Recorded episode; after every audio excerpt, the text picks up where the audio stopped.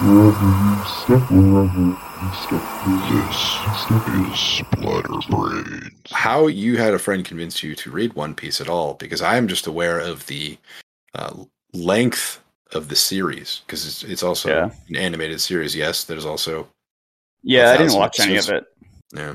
Or I guess I did. Like they did. I don't know. It's really really good. Uh, like Okay. it it goes in like obviously long story arcs, then like stops and like builds up the next story arc, and they're all really awesome.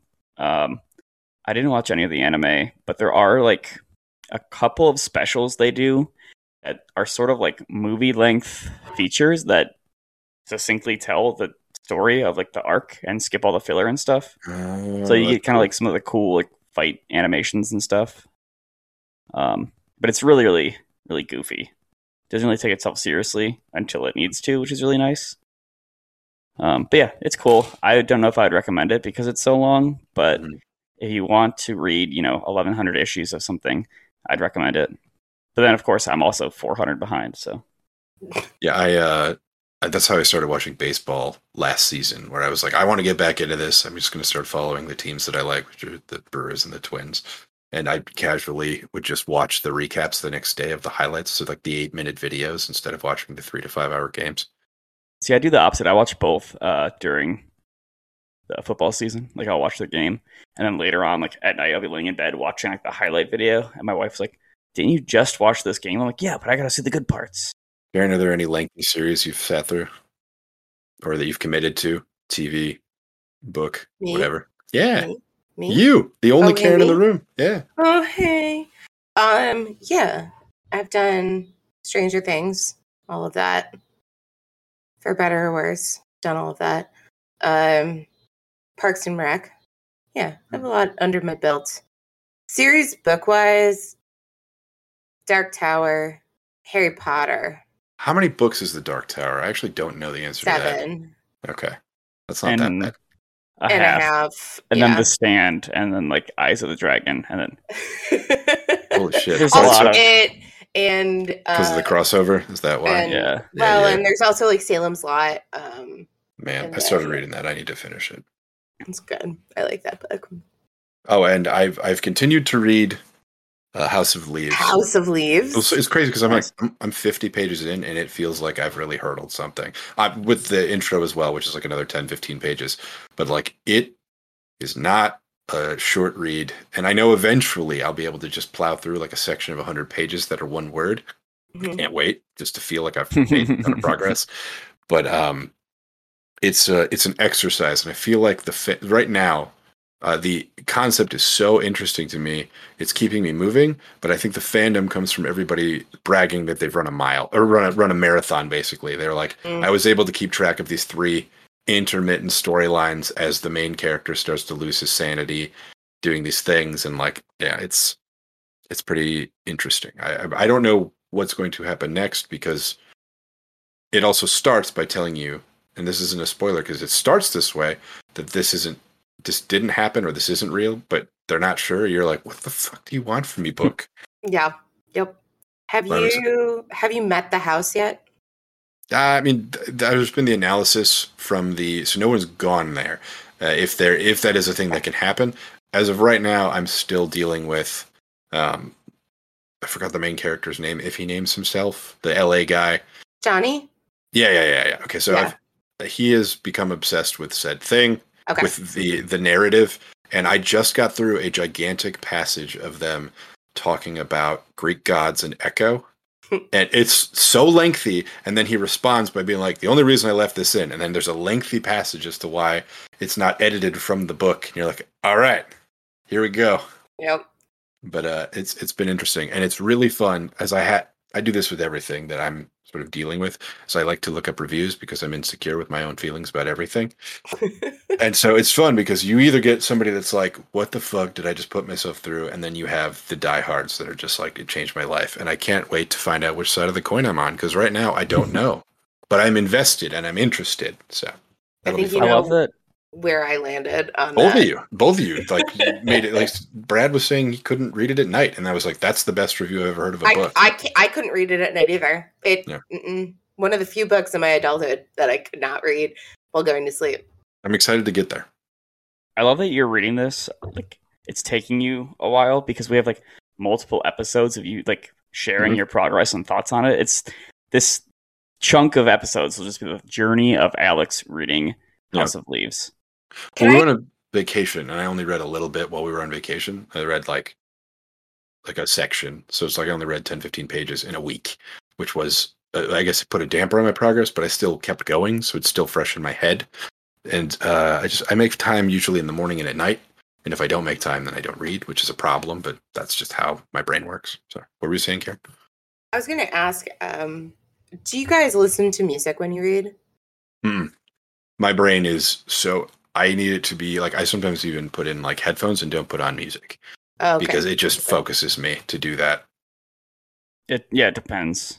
Instrumental if I do, um, because Okay. at, at work I'm so in tune. I'm an editor, and for the most part, I'm reading all day anyway, which is one of the reasons that it's morning or night. And it's just like I might be fried by the end of the day because I'm reading patient education literature all day, which is just like booklets on. So you broke your knee in half. This is what surgery is going to be like. Um, those are the nice ones, but uh, it's oh, I don't remember what I was saying. That's how fried I am from reading all that stuff. oh well. so basically, Alex, no music. No. Brad, you're kind of Oh. maybe, maybe not. sometimes I can focus. Sometimes I'll even put a podcast on while I'm editing. So like while I'm physically making the changes. So if I'm in an InDesign file and I've already read through the thing, like I, I- I'll mark up a PDF. It's like this is what you need to change, and that is, and I'm rewa- I reward myself with podcast and like background video time when I can just go in and just make changes because then I don't have to think. But yeah, So, Alex, oh, go go, ahead, Karen. Brad. Oh, okay. Um, well, the reason I ask is because I, my ADHD means I actually can't read without having background noise. Mhm. So I always have music on if I'm reading. And when I was reading House of Leaves, I was commuting in from the suburbs at the time. Mhm. And so I had like a 45 minute, hour long ride to downtown morning and night. And so I was reading House of Leaves on that train ride for the most part. So I always had headphones in. And it was the summer of 2013. And I was obsessed. And also because I have ADHD, I binge listen to music because it's just constantly hitting that dopamine receptor. And so that summer, um, Vampire Weekend's Modern Vampires album had come out. So it was all the, it was. is that the first big one? Uh, it's their third, Like 2011, 2012, or is this later than that? 2013. Okay, okay. It's like Modern Vampires of the City, I think is the name of the album. Uh, it's pro- to me, it's their best. It's my favorite album of all of theirs. Um, I know their was- cover of Ruby Soho by Rancid, and I would kind of recognize good. it if it came on, but that's about it.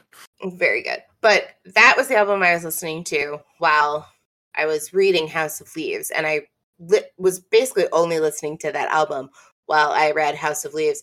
And there are songs to this day. This is this is almost a decade ago. To this day, when those songs come on from that album, I'm immediately brought back to scenes from the book in my brain, and it's kind of a really trippy thing. It's kind of like you know, um, scent being a really powerful memory like driver for me music is that and i have i have this tendency to because i always listen to music when i read i have very specific albums associated with very specific books Mm. um the vampire weekend album with house of leaves and um gaslight anthem their first two albums i listened on repeat while reading the road cormac mccarthy's the road so I have very strange connections like that. And so I, I'll, whenever House of Leaves gets brought up, I'm like immediately, I immediately think of Vampire Weekend because those songs um, are two, are like that album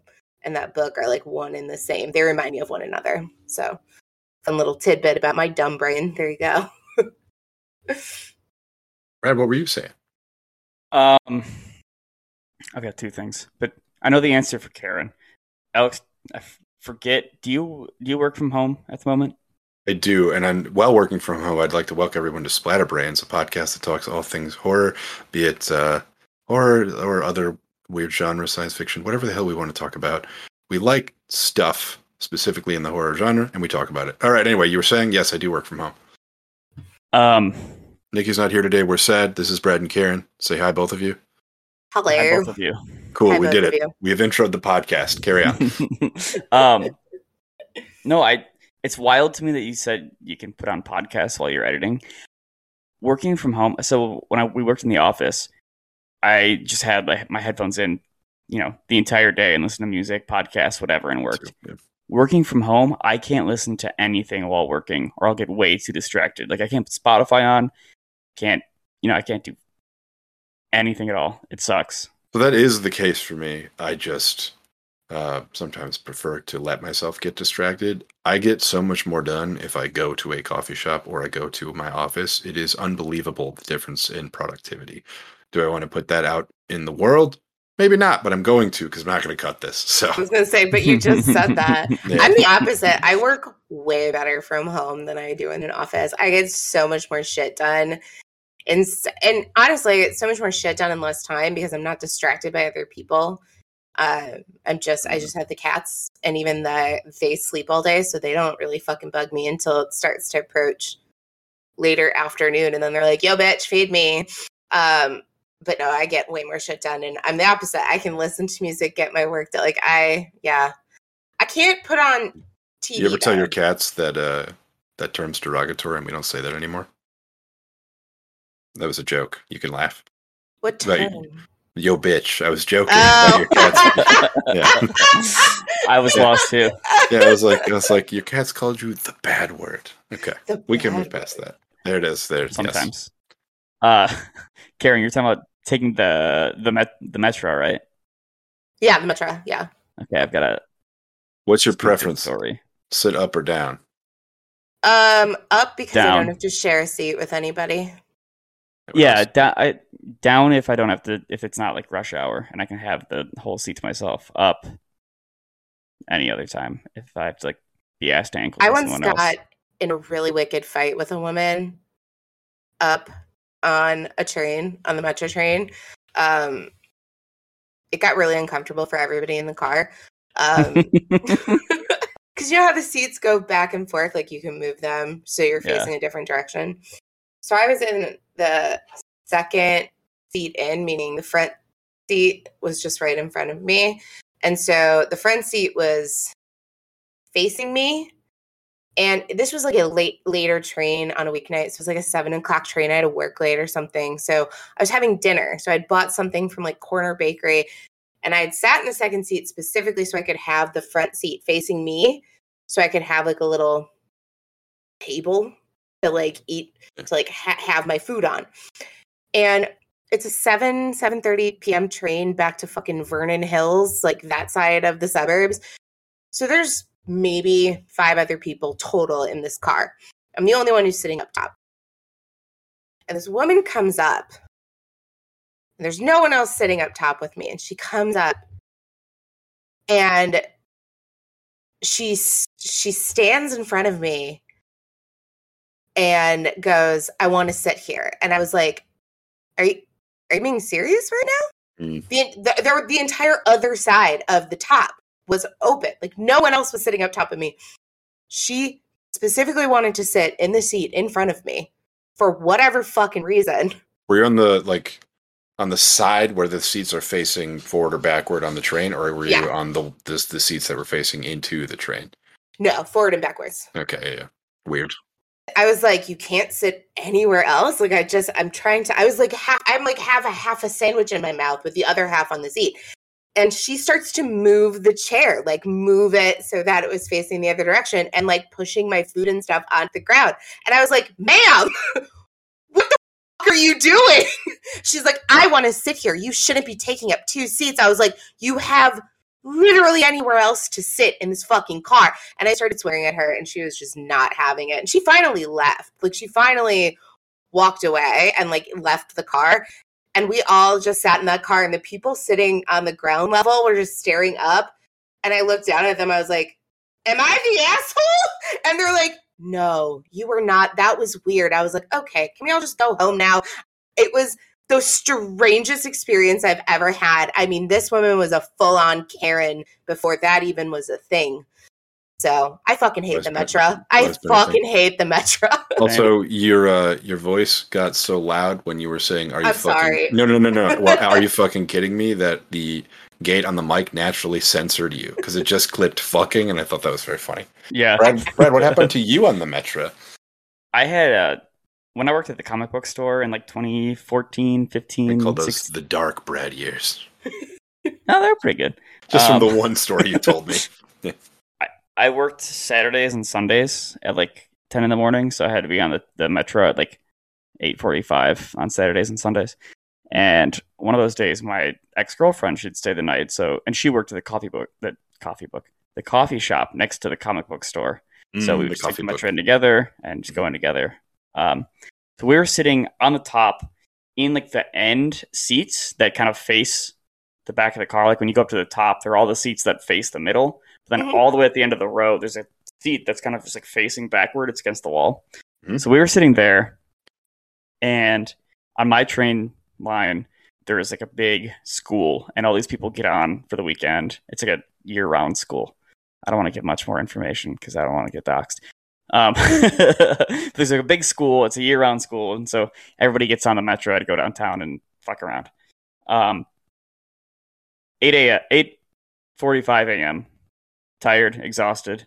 All these students get on, and this girl sits like right next to me, like right in front of me, and she's on her phone. And then she just like turns on music, like playing through her phone, really, really loudly, just like Yep. blasting it. Yep. And like you know, I hate when people do that, but normally I wouldn't like say anything. I'd say "Ugh, whatever. Uh, but that morning I was just not having it. So like, hey, could you turn that down or off or use headphones? She goes, well, I don't have any headphones. I'm like, well, I have some in my bag. You want to borrow mine? I pulled them out and offered them to her. And she looked at me. and She goes, I guess I'll turn it off. And then turn it off. It was great. It was like the only time that that's ever like worked out. I think the offering the headphones really sealed that deal because uh, every other time I've ever had a conversation like that and tried to be casual about it and not just be a bastard immediately, I, I've been a bastard, and the other person would be like, "Nah, go fuck yourself." Even if I feel like I'm in the right, I feel like I've uh, my reaction to things is just I do not hide feelings well, and so I'm just immediately like, "Why will you just please fuck off?" I've, uh, I've been uh, not that long ago. I'll make this the short version of this because I think these people are still out there and want to kill me. I might have told some people to shut up during a movie, and uh, that turned into almost a brawl at the end of the movie, which really sucked. And uh, now I'm scared of people that talk in movies. It's no longer that I'm mad at them. I'm just like, what if it's the same group of people that wants to kill me? But that's okay. I've been that person too, Alex. Hmm. Multiple times.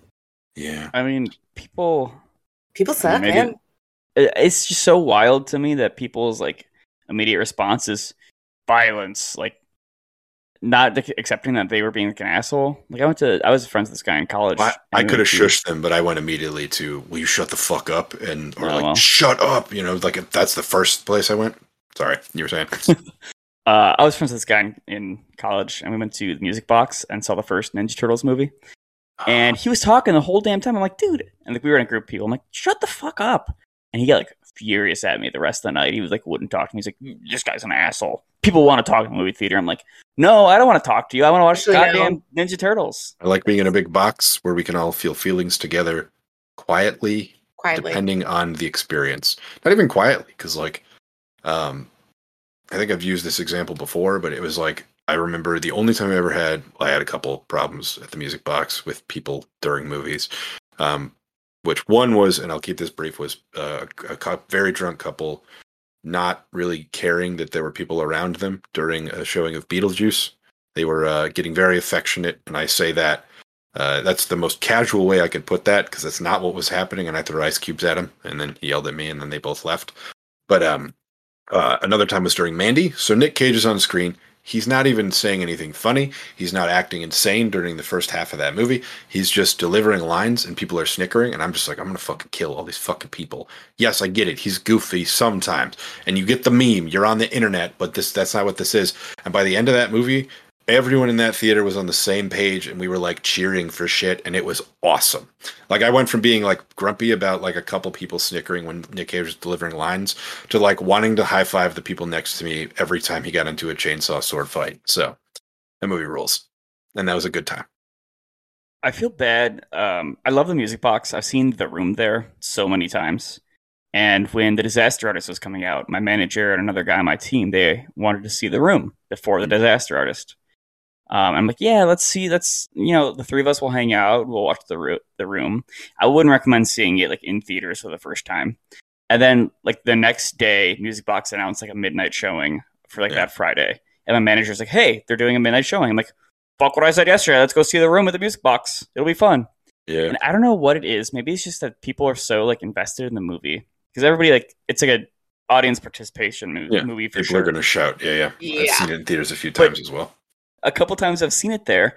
They have the audio so low that you can't hear the fucking movie over Yep. somebody like That's 30 rows back. And so we were sitting in front of like a place is also of like huge. That room. It- it is It's- huge. Yeah. Yeah. But we were sitting in front of a row of hyperactive like high schoolers that were just like not really even doing the audience participation parts. Like Tommy Wiseau will say something and you'll shout something back, but they were just like at Well, like that's- every moment. That's that's the thing about that specific movie is it it got such a weird mainstream acceptance where even like Rocky Horror, if like you could tell somebody that doesn't understand what they're supposed to be doing because there's like an understanding with the audience. It's like if you're doing the call and response, great. If you're chucking spoons at the screen because it you know there's framed cutlery, then great. But um, like that Neil Breen movie we've talked about, we are still there because we enjoy this experience. Um, you don't you don't need to prove that you think it's funnier than I do. You just just Mhm. en- enjoy it what it is, and uh, you know, kind of check yourself a little bit. And unfortunately, I think it's gotten out of hand. It's like almost like a a one upmanship of like being loud and annoying during movies like that.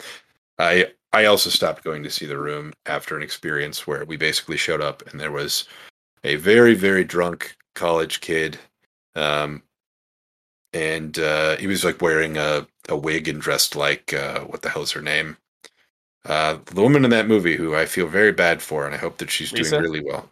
Yeah whoever played Lisa. And so she's dressed like Lisa and he uh was yelling homophobic slurs at the screen the whole time.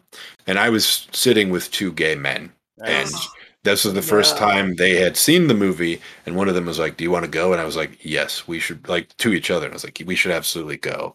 And well there's what doesn't help is that uh, tommy wiseau started the screening with an hour long presentation of his show the neighbors that was Oh, supposed yeah. to be on adult swim which is fucking unwatchable. It's not fun it's not amusing it is just trash in a way that's just boring.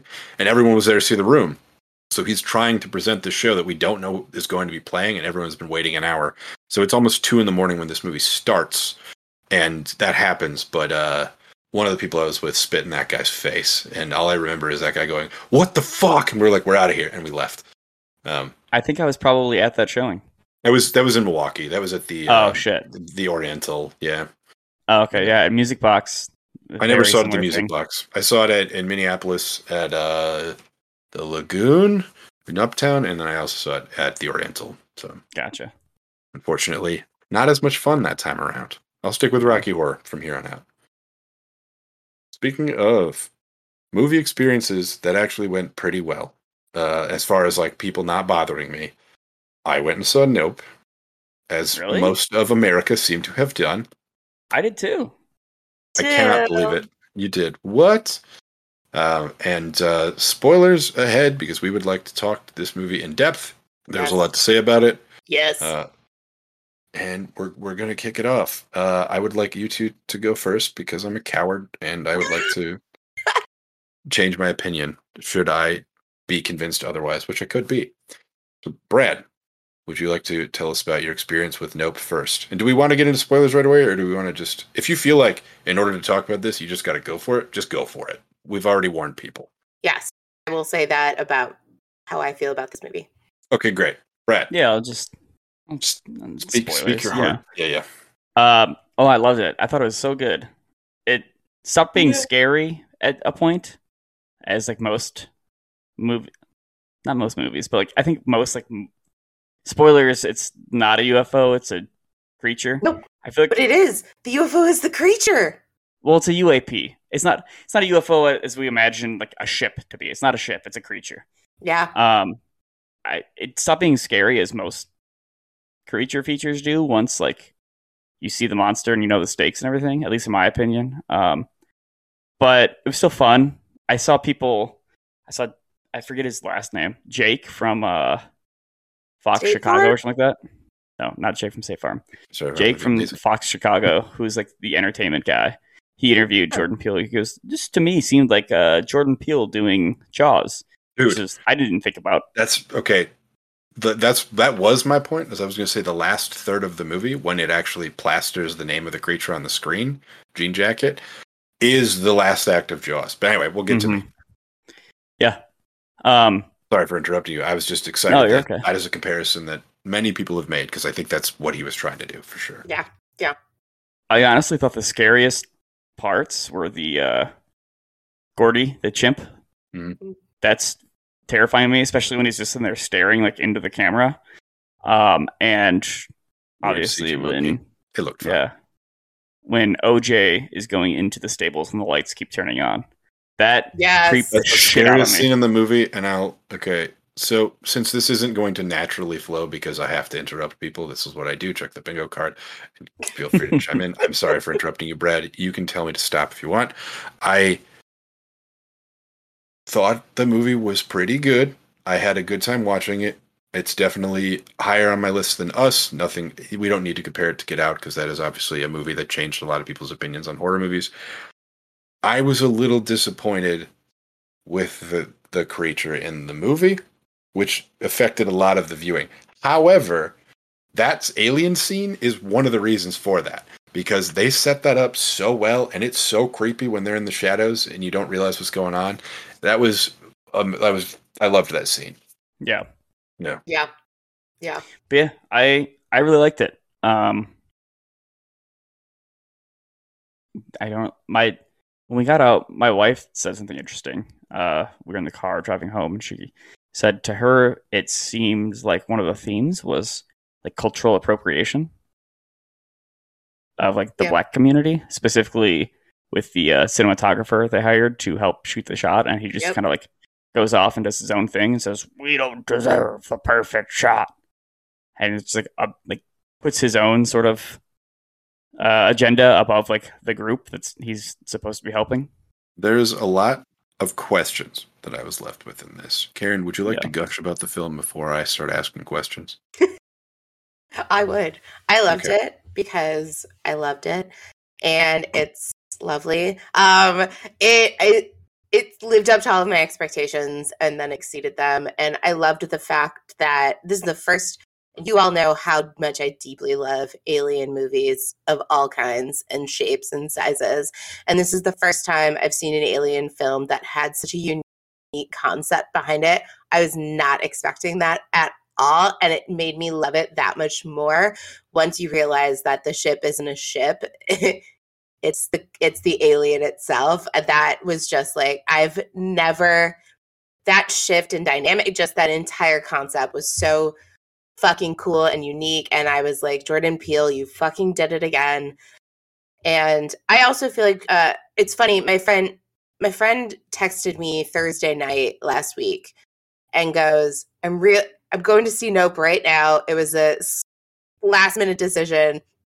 I'm so sorry i didn't tell you. And i was like it's fine. I'm recovering from covid. I'm going to see it tomorrow and she's like okay I, i'll report back but i won't say anything and i was like this is one of the few times i will say no fucking spoilers for me okay and so she texted me back and she's like i enjoyed it i thought it was great and without spoiling anything, all I will say is that I think you somehow psychically connected with Jordan Peele, and then he wrote and made this movie specifically for you. And I was like, ah, I'm sold. And I was sold already, but having that come from her was like that much more. And then I saw it the next day, and she was right.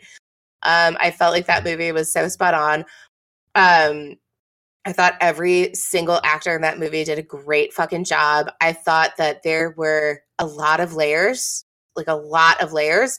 I do think that there were some things that didn't quite add up or shape up, but I didn't give a shit. I still loved it. Um, I thought the final scenes of that film were absolutely stunning. Um, I didn't quite get what was going on with the creature and why it did what it did at the end, but I kind of didn't give a shit because it looked really sick. So, uh, yeah, I fucking loved that movie. Am I gonna go see it again? Yeah.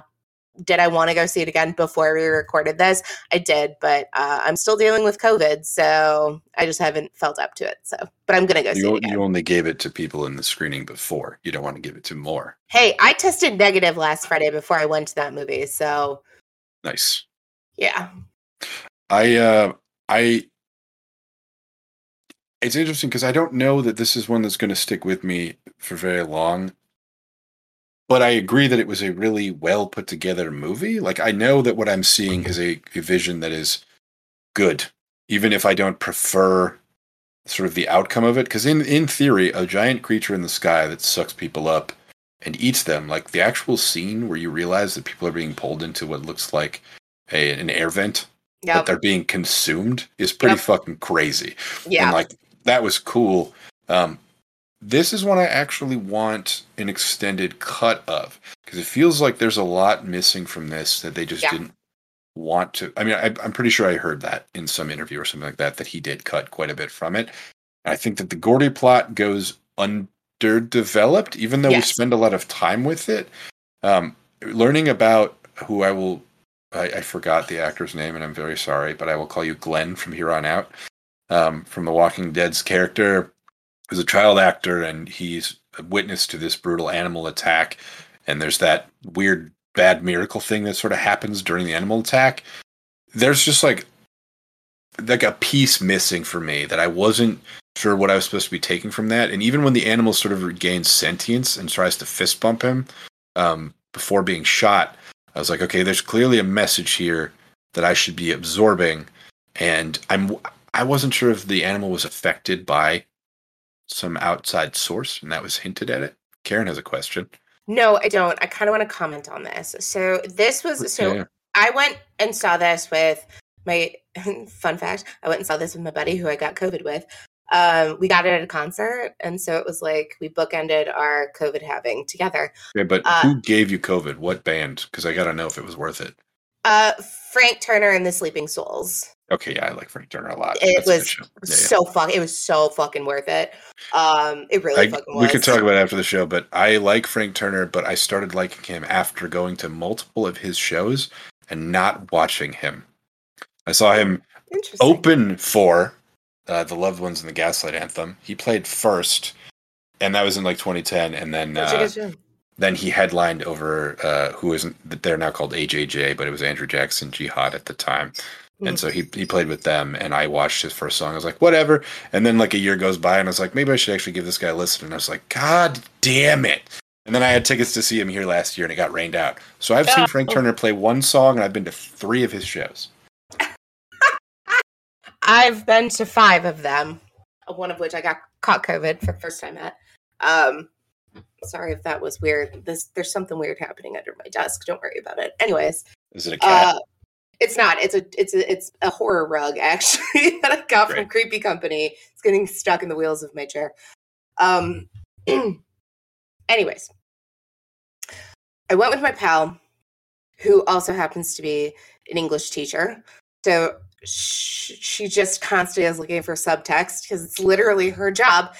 And so we were talking actually about the Gordy scenes after that movie because I too left that being like, I didn't quite get where he was going with that. And she gave me her English teacher perspective, which put it kind of all into place for me. So the thing that set Gordy off uh, in the in the atrocity scene, I don't know what else to call it, in the mate in the in the just mangled people scene, um, was the popping of the balloons.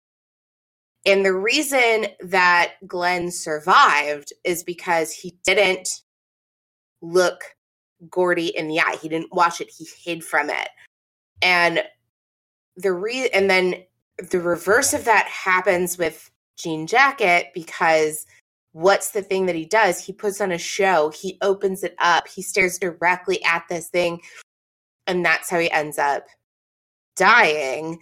And what I thought was even more fascinating, what she hit on for me that just blew my fucking mind was the fact that what set Gordy off to cause all of this destruction was the popping of the balloon. And what ultimately ends Jean Jacket is the popping of a balloon. I loved that little like Okay. connection that I didn't see right away. But yeah, Yeah, I, I- felt, I feel like there's more to it though. And I do feel Yeah. like an extended cut would probably give us what is more or less really faintly alluded to, I feel.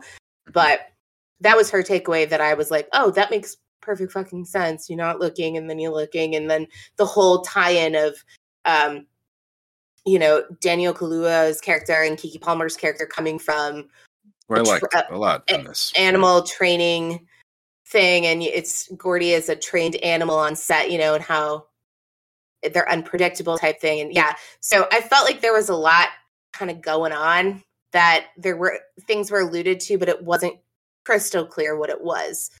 So, but that was my I had the I had the opposite sort of perspective. I was I went to the bathroom after watching the movie, and two guys were at the urinals next to each other talking, and they're like, "I didn't get the Gordy scene. That didn't make any sense to me." But what I got is that it. I think that it was everything about the Gordy scene was there.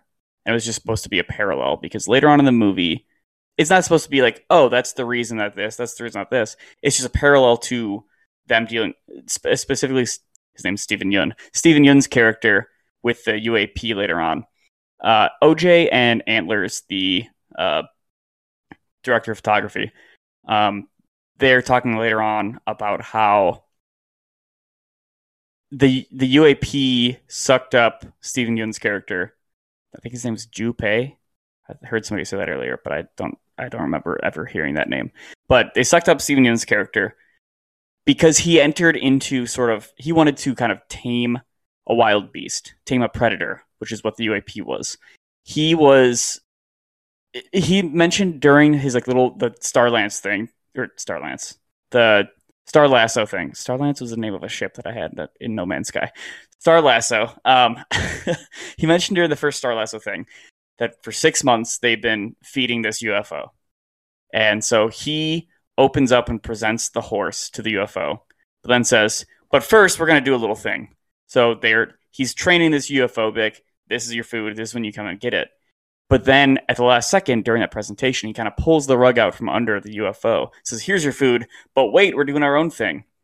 It being a wild animal, much like Gordy, and the parallel it has with Gordy is that all these people on the show, like the producers, actors, everyone, were just like, "Oh, it's a wild animal, but you know, it's just Gordy. It's just a chimp. It's our pal. It's a harmless little monkey." But something goes wrong. The balloons, the um, the, all the people taking pictures, all everybody staring at the UFO, the UFO seeing its food there and not being given its food immediately. Those things go wrong, and the wild animal in the scene turns on the people that are kind of taking it for granted. They're like, "Oh, we have it trained, we have it mastered, we figured it out. It behaves this way." The, the whole movie to me is just about man versus animal and how we kind of look at you know wild animals, especially because the main characters OJ and Keke Palmer, Emerald, I think her name was, they're animal handlers, specifically horse tamers for Hollywood. They're still wild animals. Like that horse went, it like kicked and like got spooked during the the commercial they were filming. It's the theme is that we can't really control these people, or we have to like, or not people, these animals. Um, but we have to like provide them a little bit of respect because they're still wild animals. Like they don't, you know, it's not like a clockwork for them. Um, but to me, I thought that was, I thought the Gordy scene was great in illustrating that. The horse scene early on was great in illustrating that. And then my theory about the UAP, I know Karen, you mentioned this, why it was changing shapes at the end. I think it was spooked by uh, when it was chasing OJ, Daniel Kaluuya's character, and he let out that like little parachute thing, kind of like that was like a parallel with how he was training horses earlier on.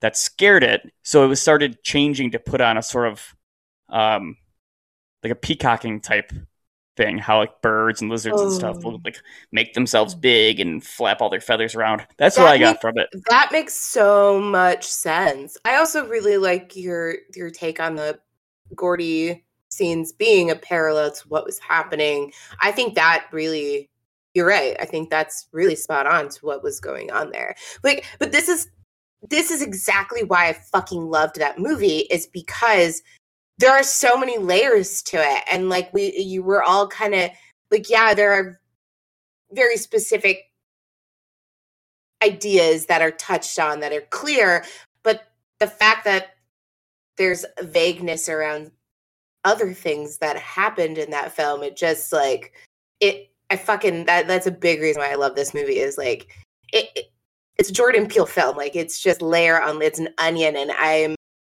stoked to see it again because i have i've had this just i'll have this discussion under my belt. Obviously the discussion i had right after the film with my pal when we went and had dinner like i'm I, yeah this is this is exactly why i fucking love that movie. And i really what do you guys think about that uh, that how emerald got the shot like how she got the oprah shot. What do you guys think of that? Because i feel like that had a lot of layers behind it as well because to your point there was that whole like the appropriation thing um i feel like that was a big part of of it. And um you know the guy that they relied on the cinematographer that they relied on took off so that he could go do his own Yeah, thing but like that, I want to wait before we move into her and talk about him because oh yeah the okay. There's a couple things that I don't. I do not remember this. This was me trying to read other people's thoughts and also seeing discussions online about this because I did read them. Um, that at, at some point, and I don't know if either of you remember this either. Does he suggest that he is dying, like he has cancer or something? I don't remember that happening, and I read somebody say that about him, and I was like, well, that would have kind of explained why he was so willing to just hurl himself into the sky. But I don't remember that happening, and No. I'm. I mean, people, if you remember that, and I don't, I'm willing to be wrong here, but like him not having something like that, and then is the impossible shot because they never talk about what it is specifically. Is it someone dying? Is he trying to film someone in their final moments, like uh, first person? Like, was that his purpose? Like, I, don't understand why he turned on a dime. He's like, we don't deserve this. He walks away and he continues to film up into the sky because it shows it from his lens, and then obviously you see the the the ca- like film camera like, pop open and expose all the film, so it's useless anyway. So I'm just like, Yeah. what the fuck was the point of this? He's like, he spends so much time to be like, this is how we're gonna do this. This is great, and then in the final moments after doing it, he just decides to hurl himself into the sky. It's so strange how quickly he turns on a dime. what uh, okay for at first i do not remember him being cancerous and or wanting to die. I felt like his character overall was just really nihilistic and like just had that vibe he was just a goth dude like he just had that vibe. Um so like I, I didn't really get that at all um or remember that at all. But as far as like him like turning on the crew and just going off and doing his own thing and the whole we don't deserve the perfect shot. It like the way what i took away from that moment was that they had gotten what they wanted out of it and everything was they were safe. Like eh, the plan for mm, all intents and purposes had worked. And he got greedy and was like we're about to hit the fucking golden hour meaning sunset which is like the you know that's the money shot for any cinematographer. And he was like fuck this i'm gonna go get that shot. Like this was the shot but that's the actual shot because now we're we're heading into the golden hour and i have this much time to film it. That's what i took away from that scene is that he just decided to go off and do his shit because he's a greedy dude and wanted to get the per like the absolute perfect shot with the UAP jean jacket against that beautiful golden sunset of, you know, the California wilderness or whatever. That's what I took away from that scene. I didn't think it was a wish to die. I think he would wanted to get greedy and go for the gold. literally. Yeah, I I guess I had a similar thought. That was one thing that like I've been thinking about that I can't really exactly put my finger on. Um, just his obsession with like perfection almost. Um, is what kind of drove him to. Yeah, I don't know what. That's a that's one thing that I didn't really necessarily get. Um, yeah, I, I didn't read too much or like watch too much about the movie Yeah. uh, between seeing it and this. But But it's not like I need the questions answered. It's just worth it talking to people about. oh yeah, it was uh, I couldn't really tell what motivated him to do that. yeah, and that and even though he's definitely like a greedy guy and uh it's still that the, the outcome of that like he was clearly letting go because he said something about don't worry to somebody like he knew that he was going to die and so he and he can't get the perfect shot because like it's the camera's gonna fall or be trapped in this thing like is it like he doesn't need people to see it he just wants to get the shot like he got it on film and it lived for four seconds and then it's no longer on film anymore. But i don't need to dwell on that we don't it's not that big of a deal it was just a point in the movie where i was like what the hell? and then we moved on. Yeah. Oh, well hey the the big creature at the end i actually liked when it expanded and looked very i mean that is 1 million percent just like a it supposedly an indescribable elder god. Like that is the most lovecraftian thing to just have it the weird like mouth of purple colors just like everything's geometric. And i i did like the sort of wispy uh look about it. I think it was based on some reported sightings of things in the clouds that Yes. if you actually look into this stuff you can know about it Yes. this is not my topic know all of about it. research what is it called it's like a russian thing It's a Um, Russian thing. There, it's an amalgamate. I took a, I took away that it was kind of an amalgamation of different types of sightings for sure. Um, I will say this. Ever since I saw the movie, I look at clouds differently now, and it's really kind of funny. But I, I definitely stare at clouds in a, in a different way. Uh, they're less uh, just there for me at this point. Um, I resonated with the dude from Fry's. I don't remember his character's name, but the the tech guy. That guy is me. He is me. Angel. If I was a character in that movie, he would be. I would be him because I am the nerd that bunch of- knows all about that shit. wearing a bunch of punk rock band shirts. I thought that was a fun touch. I think the real star of the movie was his coworker that ate Cheetos the whole time. oh my god, yes. What you doing? Just munching. Yeah, he was a fun character addition to it. And uh wait, does he get eaten at the end? No, they, we No. just don't see him in the final scenes. we don't, but he survives because he wraps himself up in that tarp Mhm, with the barbed the wire. I don't think he does So it on I purpose. Very. No, I think he. did. Well, he didn't at he gets first. hurled down the hill. Yeah, But yeah, he realized that he'd probably save himself by doing that. Um, They I I like the sort of reveal that the woman in all the trailers was the uh like his co Oh, Junpei's yeah. co-star.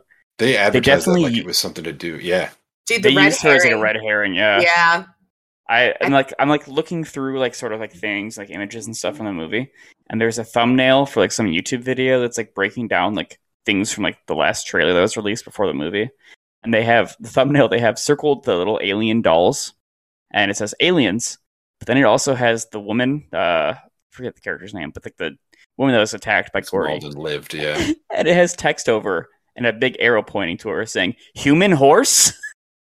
I don't know what that means. I gotta watch this video. Uh, after this. that- that is not. Oh my god. Man, this uh I mean, we could have a whole nother discussion about this, but the marketing culture that we have created in late stage capitalism of uh, teasing trailers and this kind of analysis of a trailer bullshit. Get me, get it the fuck away from me. Just show me the movie. I don't want to know that. The uh, like, and I like Marvel movies. Um, I don't want to know that in the trailer there were 32 Easter eggs that all pointed in this direction. Not everything has to be a puzzle for my brain to un like just try to wrap itself around. And like, I think it's hilarious. And like for things that I love, I'm gonna watch shit like that. So unfortunately, Uh, I am a hypocrite and I'm part of the problem, but like human horse, man, that's just YouTube at its finest. That's fucking hilarious. And there's a person next to it that looks like this. Yeah, So they're doing like the Macaulay Culkin like hands Yes. on their face, like ah. Can you believe the human horse in Nope?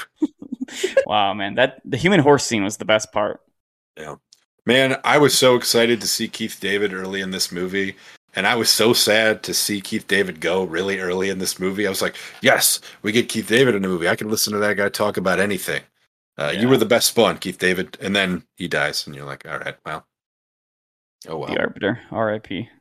say that one of my favorite one of my other favorite scenes in the movie besides the lights turning on and off Dude, so creepy. Such a well So like, fucking crafted- creepy. That slow shot that like seemed to take forever for the alien to like poke the Yeah, head around the the little- corner. The little bulbous head. Uh-huh Ugh. oh god it i like i just got chills thinking back it was scary. it like, It, You were just staring at that corner for like And- Yep. 15 that seconds. set Yep. my creepy expectations to like a thousand. yeah Yeah. And then I was like, there's a flying donut hole eating people. and I- so, like, you can see why I left it going, like, excuse me I it's have to admit that disappointed me a little bit. Uh, the flying purple people eater. yes thank you Yeah. Thank you. Um, Here's but my i will question. say the creepy scene the one, one of my favorite scenes though is when um jean jacket vomits all that blood on the house from when he after he eats Pretty the, all of the people at uh jupiter's claim. Oh oh so gross and creepy. I fucking loved it. Anyways. My creepiness factor was set pretty high, or my creepiness expectations were set pretty high before the movie started. I don't know if you guys had this. And this isn't really about the movie, but I don't know if you guys saw had this trailer in your showings. But did you guys see the trailer for the movie Smile? Oh my god, it looks like No. dog shit. But yes, sorry if I just Really? ruined that for you. Oh, I thought it looked cool. I'm sorry. I I'll, I'll send it, Karen. okay. So yes, I am the asshole in the group. I'm going to just nail myself to that cross and say yes. I know that's the the truth. And the reason I reacted so poorly is there's just like a. So Blumhouse has a few real bangers, but they also make cheap movies for teenagers to blow their money on, and that is that reminds me of like a Truth or Dare or like some of their other low budget like no Slender Man, that kind of shit Sure. where it's just people going and smiling at her. The whole, it's just uh, it's not it's not for me. I I'm very judgmental of the way that it looks. The people that bring it out, I'm just like I'm done with that shit. So anyway, I will recuse myself from this and let you enjoy it. I'm so sorry, Brad, for just like just pissing on your parade. Ugh. Well, anyways, I'll share the trailer after this, uh, and then I guess I'll just fuck off from the podcast. But I feel um, like such a dick. I am so sorry. no, you're okay. But there was a jump scare in the trailer that like everybody in my theater like freaked out during, and I don't want to say what it is because I want people to be able to watch the trailer or experience it. Karen, I'll send it after this. Okay. But that jump scare fucking got me. fully on board 10 out of 10 with what you're talking about at the end of the trailer. I thought that was awesome. It's Yep. the smiley people that isn't as awesome to me. I think that one jump scare probably set my expectations for that movie higher than the rest of the trailer, but Yeah. Yeah. No, that that is great and I loved that. Okay, that is that is the kind of schlocky horror shit where I'm like, yes, more of that in movies. I forgot about that because I was so busy focused on the The kind of like people the smiley people that scream a lot and they just repeat stuff and you're like, wow, this is uh pretty half-assed, huh? Right. Did I send you guys the um uh, so I'll I didn't talk about it early on. I thought I might, but um any of the stuff I saw when I was out on the West Coast, like the uh, the horror exhibit things. yeah. There's the there's the one your friend told me to go to or told said that they went to and uh it was the same company, the Mystic Museum. I forgot that slashback video was a thing. Um, so I went to that, and that is like quote a fake video store, but it is real videotapes. Except there's a shelf of them designed by a comic book guy that well he was he made one comic book, but I love it. His name is Rob Schrab. He made something called Scud the Disposable Assassin. He's directed episodes of Community. Um, he does a lot of cool art. He did a pilot called Jetpacula, another famous pilot with Dan Harmon called Heat Vision and Jack. Anyway, I like him. He made a series of fake movies or fake videotape covers that are movies like Cannibal Airlines or Tentakills. But there's a fake video, but it's it's actually for It Follows. But did you did I send that to you guys? With the back of the art, Yeah. where it's just in all caps and it just says "She fucked the wrong dude." Yep. And I thought that was so funny. So so funny. I don't remember what reminded me of this. It was just I really wanted to share that with you guys because I thought it was so funny, and I know you guys both really like it. Follows. Speaking of creepy things with people with weird faces, That movie's so good. What I love about It Follows is the fact that you can't place the time that it's set in whatsoever. Yeah. Oh, And, yeah, the- that's and then it's an, and it's a very intentional thing that they Yeah. did too, Mhm. which is what makes it so.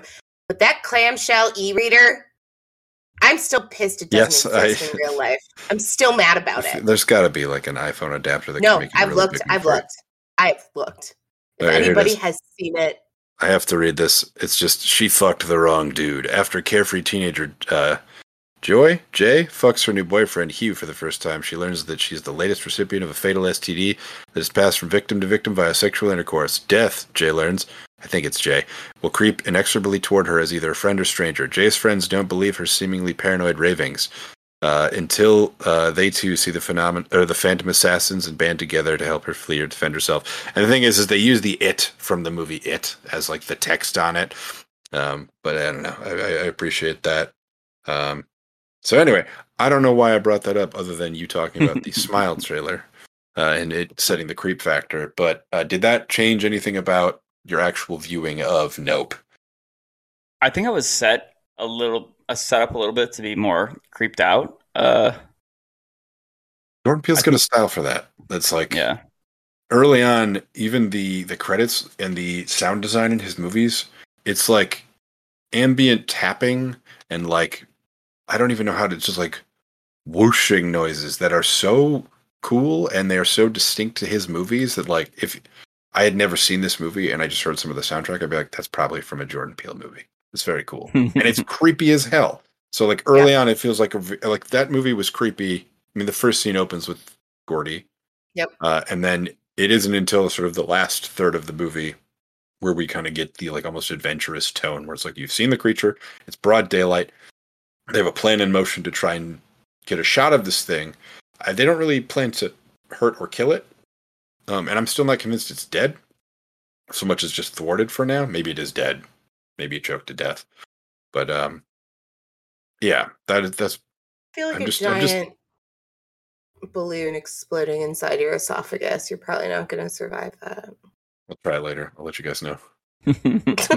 Yeah, I um, I have nothing. I, I don't have much more to say, obviously, other than Yeah. fucking love this movie, and I am a hundred percent going to see it again. I'm still not quite to the level of like, holy shit. But I thought it was. I'm glad stuff like this comes out in theaters. I had a good time watching it. I think it's all about your expectate my expectations more than the actual quality of the film, which is clearly very high. Everyone in it was great. The concept was fun. The it wasn't really a twist so much as just a. I mean, I guess it is a twist, but like it's a, it just the it just turns the concept enough to make it more interesting. Yeah. But man, I want to see his creepy alien movie with little creatures running around so bad. I do too. I do too. Yeah, I want. I. I. I mm. feel like that's not not in the cards, though. You know. we'll see. We'll I kind of hope. I mean, I hope. I hope it. Is. Jordan Peele, if you're listening, And I'm sure he is. which we obviously you are. Watch, he's I- two iPods, just iPods, not even iPhones. Fucking, I give up on this bit. Uh, but Jordan I- seriously, if you're listening, make us that movie, please. I'll help. Just any way I can. he is like doing the work to sort of bring like big budget horror back almost. He and uh fucking Not Robert Blumhouse. Eggers. yeah, Blumhouse is I don't know. Yeah. But him, Robert Eggers, and uh Eggers for sure. the hell's his name? Ari Aster. Ari Aster. Yeah, Ari Aster. Ari Yeah, Aster. I feel like are huge names in horror right now that are sort of getting people's like attention back to horror and saying like, "Hey, we can make a big budget horror movie, and it can be like the summer release," which it Nope currently is. So Mhm. And granted, Thor probably made like eighteen billion dollars, but but it's Thor. It's Marvel. I mean, it's Marvel. Did you both see Thor as well? I've not Yeah. seen it yet, actually. Uh, I liked it. mostly, mostly because of the COVID, but um, I do want to see it. Pretty good. You get to hear Russell Crowe do um, an impression of Mario that belonged in uh, House of Gucci. It's great. I love everything that you just said. Yeah, but he's Zeus, who's Greek. If he were Roman, I'd understand. But like, I was like, what the hell is your ba-ba-da-boo-ba-dee-ah-ba-da-ba-da? Like the whole time? Yeah. Oh man, we bring it all the way back to Gabagool. always, always. Uh, uh, I love Taika Waititi, so um, he is my director boyfriend, and I will see anything he makes. I haven't seen um The Northman, and Ari neither. Aster hasn't put out a third film yet. It's true. Uh, or I'm curious what comes full next. release. These three guys are, uh, despite me not really liking Midsommar, they're doing some good work, and I am looking forward to each of them, like all their projects coming up. I still Do need to we know watch the what rest Ari- of Jordan Peele's Twilight Zone. I do too. But do, do we know what Ari Aster is working on? Does any anybody who I I figured it'll pop up in front of me when I when it's going to show up. That's how I feel about all movies. Where I'm like, That's fair. There's something. I mean, I'm not act, actively looking for it, but I am very curious what he's doing I will next. say, unlike Jordan Peele, Jordan Peele's fun because even though the whole elevated horror concept and things probably come from either people talking about his movies or him, still seems like he has uh, he's not afraid to use the word horror, whereas Ari Aster has straight up just been like too cool for school when it comes to that, and like saying he's not like into it. I'm, I love both of those movies, love them, thought they were both great, but like I'm just like, dude, just chill, just accept your your label because you did a really good job with it.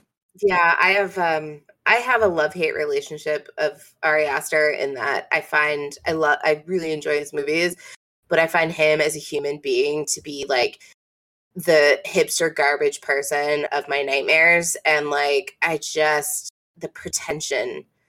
And what's and what kills me though is that he can be that pretentious because his movies are legit fucking Those great movies really movies. good, yeah. So, it ju- but that's what makes me so mad is a part of me I don't want to like his movies because I find him to be such a fucking asshole. But he, uh, yeah, Well, but, uh, fine. Maybe he'll make one you don't like. Who I looked hope him up one day. on IMDb, and As you do. the the pretension only gets worse. Uh, Uh, just because he's the one of the stars of his next movie is uh, Joaquin Phoenix, who I can't stand. Um, but his next movie is coming out next year. It's called Disappointment Boulevard, and it's a comedy drama horror movie. The the description is a decade spanning portrait of one of the most successful entrepreneurs of all time. Jeff Bezos. Oh God. Joaquin Phoenix is Jeff Bezos in Ari Aster's Drama Boulevard or whatever you called it. Disappointment Boulevard, which you know what? I'm hoping to be Disappointment Boulevard after I see that movie. Um, that was a bad joke. Have you I was heard gonna- me talk the rest of this episode? well, uh, speaking of Joaquin Phoenix, have you guys? Do you guys know about his unhinged Oscar acceptance speech where he talks about uh cows being jerked off? yeah. Is Great. it is it a vegan acceptance speech? Because then unfortunately I'm gonna be in agreement with him. Kind of, but like. It felt like that's where he was going with it, but he never landed it there, which is what hmm. made it so unhinged. Where I was like, "Are you telling us not to eat beef?" No, he's telling you not to jerk off the cows. Or yeah, or are you telling us not to jerk off cows? Because those are two very different things, Joaquin Phoenix. Or Was this this wasn't recent? This was a couple years ago, right? 2020. For um The Joker. oh yeah, yeah no he's talking about artificially inseminate uh, cows and stealing their babies. It's absolutely a vegan thing, and I'm gonna ruin your day, but I agree with him completely, and I understand where he was going with that. I didn't Yeah, call Now him it's Karen's turn to feel like the asshole.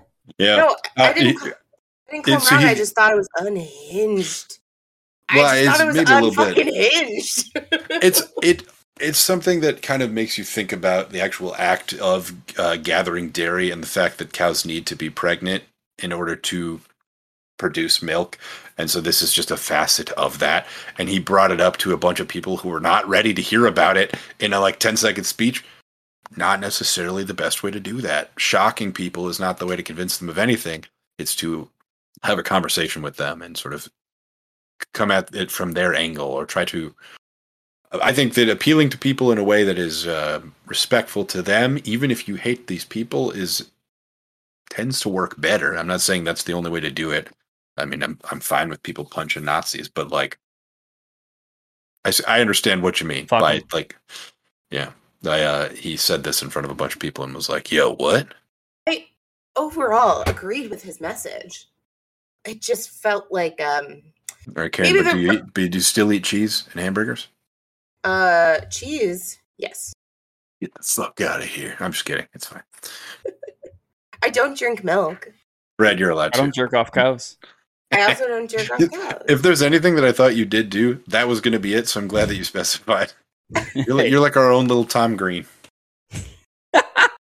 so speaking of jerking off cows, where can you find us on the internet, Brad? jerkoffcows.com. Uh, no, you can find us on Twitter at splatter underscore brains. Uh, on Instagram at splatterbrains podcast. Facebook, just search up splatterbrains podcast. Gmail, brainsplatter at gmail.com. And uh, our subreddit. I think it's just r slash splatterbrains podcast. I haven't really posted anything in there lately. Uh, we need to spread the word a little bit more about the subreddit, but that's where you can find us. We're, we're working on it. So thank you. And on that note, Karen, make the declaration of flatulence. I find Karen farts. Goodbye, everybody.